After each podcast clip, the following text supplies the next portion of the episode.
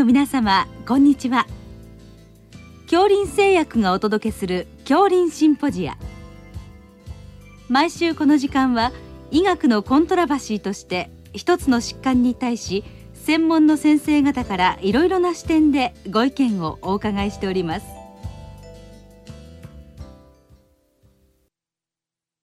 シリーズ。日常臨床に潜む内分泌疾患と最近の話題の28回目。横断的診療4男性性腺機能低下症と LOH 症候群と題して。独協医科大学埼玉医療センター教授井出久光さんにお話しいただきます。聞き手は慶應義塾大学名誉教授斉藤育夫さんです。えー、今日はあ男性性腺機能低下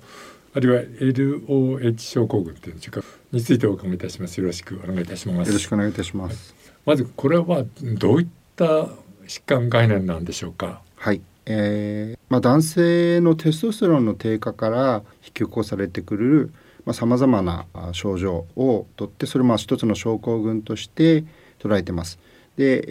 えー、我々あのレートオンセットハイポゴナディズム症候群、まあ、加齢による男性の性腺機能低下症というところで、まあ、一つのあの QOL 疾患として、えー、考えられている疾患になります。で、えーまあ、その原因としては加齢によるテストステロンの低下ということになります。はい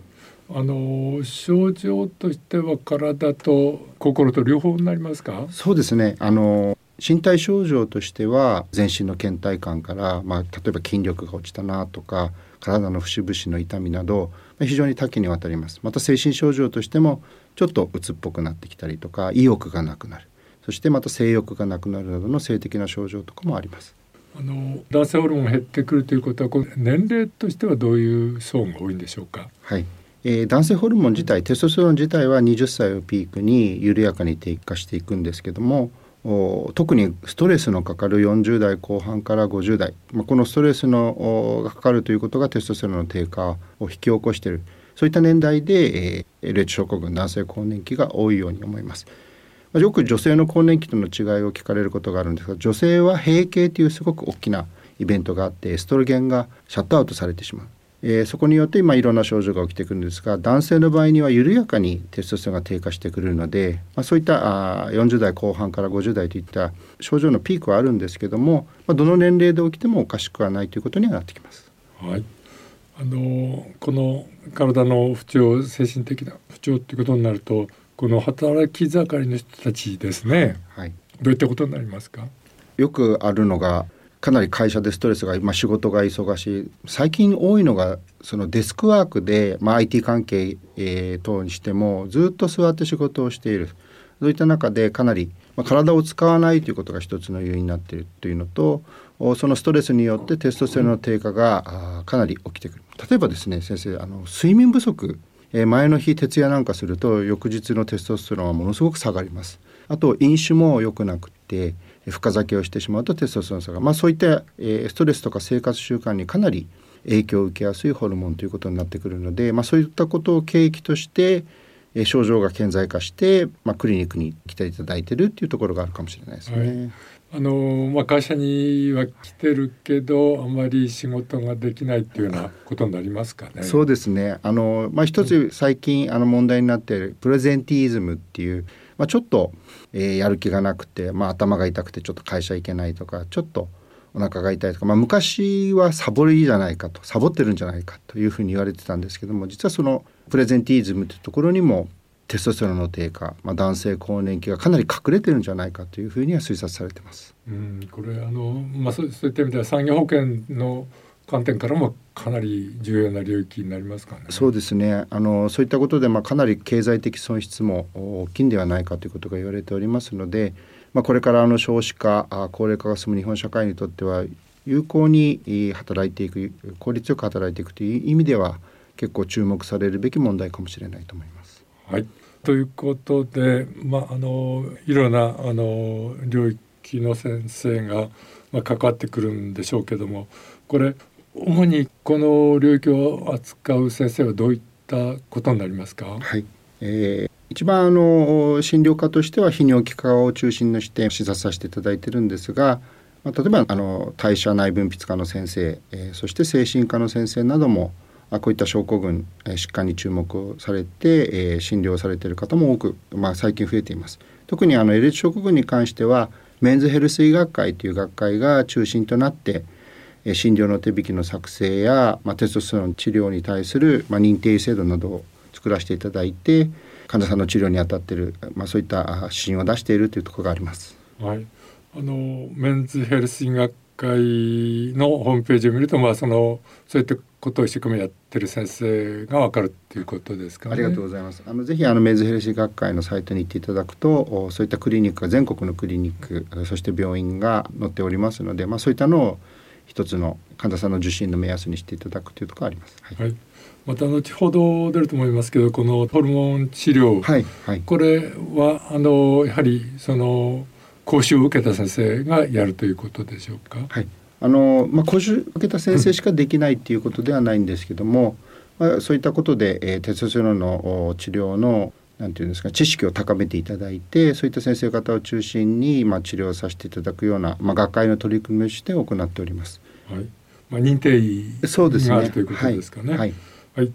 であのまあそういったまああの人を見て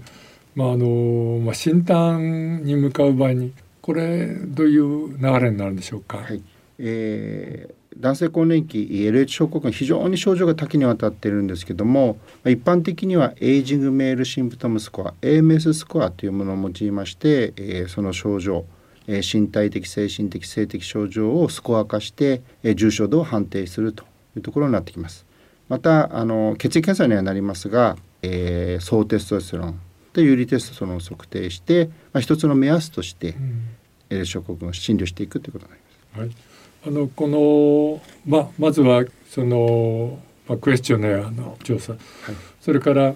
まああの確認としてホルモン濃度ということですけど、このホルモン濃度の測定については何かありますか？はい。えー、総テストステロンは一応あの250という値、そして有利テストステロンは今回の診療の手引きの改定で7.5というのを一つの指標にしようということになっています。ただ治療に関しては、まあ、この総テストステロン値、有利テストステロン値はあ一つの目安ということで、まあ、症状から男性更年期障害 LH 症候群が疑われる場合には治療をまず開始していいというふうに診療の手引きでもさせていただきました。はい、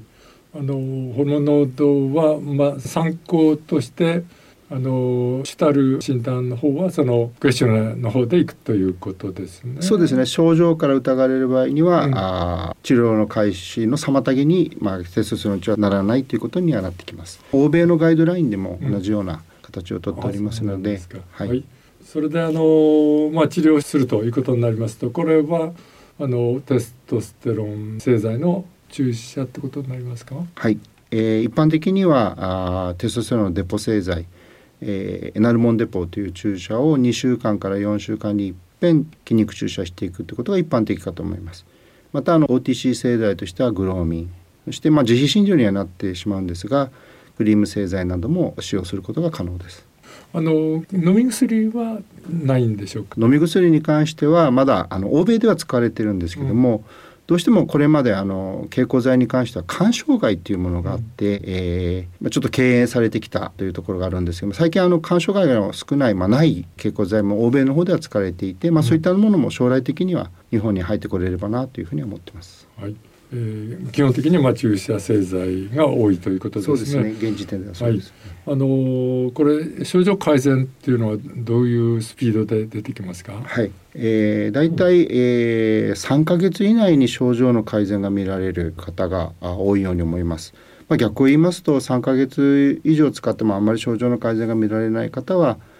あ別の、まあ、例えば精神的な疾患などを疑っていただいた方がいいのかもしれないです。はいであの、まあ、改善していきますとあのその治療の期間っていうのはどうなりますか？はいあの AMS スコア先ほど申し上げた AMS スコアを見ながら治療をして症状の改善度を測っていくんですが、まあ、患者さんと、まあ、QL 疾患なので患者さんとまあ注射の継続に関して、えー、相談しながら治療の期間を決めていくことが多いように思います。まあ、大体早い方だと6ヶ月ぐらいで症状が取れてえー、いくという方が多いように思うんですが、まあ、あのテストステロンの補充療法の注射をしながら生活習慣の改善特に運動をお勧めして、えー、やっていくというところで、まあ、自分でやっぱりリカバーする力もあると思うんですよね。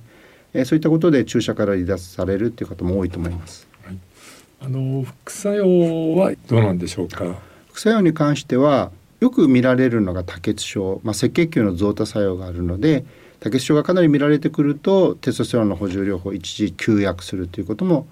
する場合がございます。また他には、えー、睡眠時無呼吸症候群にはちょっと注意した方がいいよとかあと特に高齢者なんですけども心疾患の寄与のある方にはテストステロンの補充療法は注意した方がいいということがあるかと思います。まあ、一点ちょっとあの前立腺がんに関してなんですけども、うんはい、えー、テストステロン前立腺がんの促進因子なんですが、テストステロンの補充療法に関しては前立腺がんを増加させることはないというふうに言われておりますので、うんはいはい、ただあの PSA がちょっと高めの方、うん、ガイドライン上は2を超える方にはちょっと注意して補充をやっていただいた方がいいように思います。はい、あのそういったことであのまあとても重要な治療手段ですけどこれ保険診療で使えるわけですよね。はい、えー、っと LH 症候群っていうのはですね先生あの病名が保険診療で通っておりませんので、まあ、男性更年期障害というのは通ってるんですけども、うん、基本的には自費診療ということにはなります。うん、でエナルモンデポ自体にも自費診療でされる方と、まあ、生鮮機能低下症という病名をつけて、えー、保険診療でまあやられる方っていうところが多いのかなというふうに思います。はい、ということであの、まあ、まだまだこういうことであの診断されない患者さんが多いような領域でしょうね。そうですね。まあこれから先さらにあの LH 症候群自身、まあ、男性更年期障害を社会的に啓蒙して、えー、その対策なりを発信していくというのが重要かなというふうに思ってます。はい、どうもありがとうございました。シリーズ日常臨床に潜む内分泌疾患と最近の話題の28回目横断的診療4男性性腺機能低下症と LOH 症候群と題して、独協医科大学埼玉医療センター教授、井出久光さんにお話しいただきました。聞き手は、慶應義塾大学名誉教授、斉藤育夫さんでした。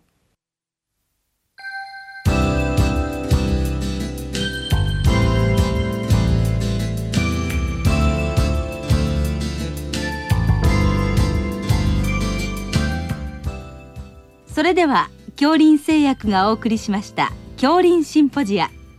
来週をどうぞお楽しみに。